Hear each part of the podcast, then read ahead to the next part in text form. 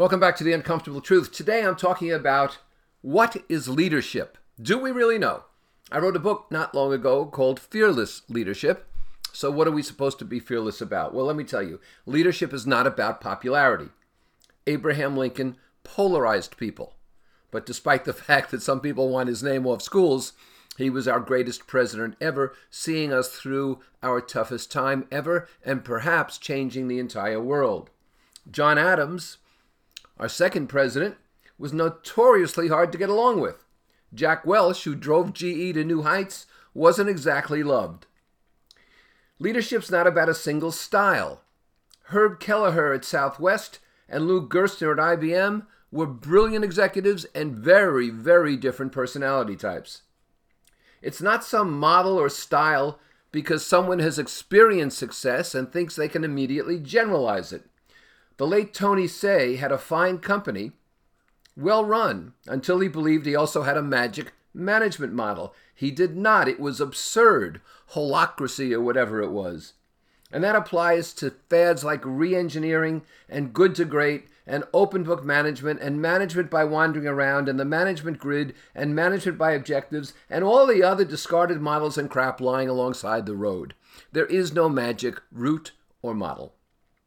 And leadership is not about motivation.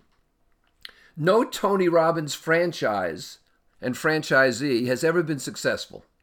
He's a showman, not a strategist, a marketing whiz for himself, but not anyone else. He repackaged all the human potential stuff from the 60s. He's brilliant at that. But motivation? Really? Trotting over hot coals? He staged one of these about two years ago, and despite the fact they had EMTs present, an extraordinary amount of people got burned feet. They had to call in more ambulances. My conjecture, of course, is that these people were not sufficiently motivated. Remember EST, some of you, Erhard Seminar Training, formed by Werner Erhard? Except Werner Erhard's real name was Jack Rosenberg, and when he said he had an epiphany crossing the Golden Gate Bridge getting into California, he was actually crossing the Golden Gate Bridge to escape a nasty divorce. So much for the great motivators. Leadership is sitting on the horse and moving forward, the target for others, and saying, Follow me, not I'll meet you over there.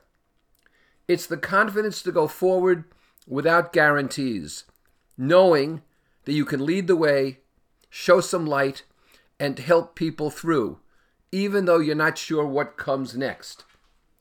It's using commitment and compliance. Leadership is not about consensus all day long. Sometimes it's about saying, do this. And a lot of times it's about the hard decisions and firing people who need to be fired. It's taking risks and sometimes big ones, especially with people. People make big mistakes, but great leaders can see their potential and know the mistakes will be a learning experience.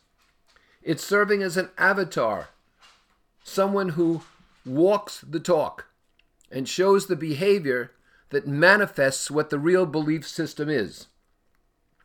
It's about equal starting points and level playing fields and assuring they're there, but not about equal finish lines. Leaders allow talent to out.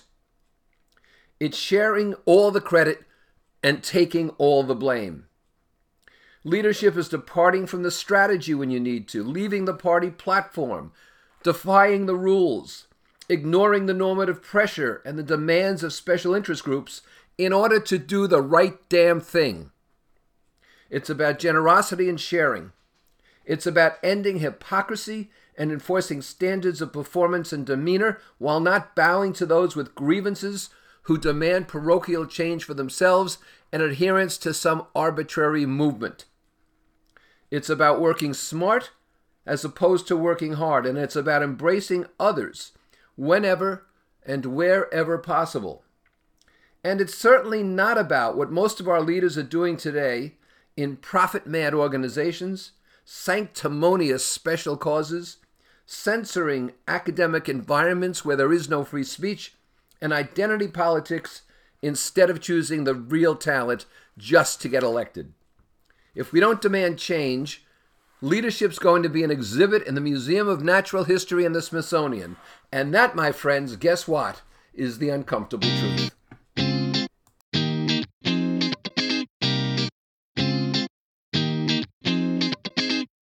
Boys and girls, here's the bonus. How many of you are proud, proud of the former administration or the current administration? I don't mean voting yes or no, supporting it or, uh, or not supporting it. I don't mean popularity. I mean really proud of it. Either one. Ask yourself that.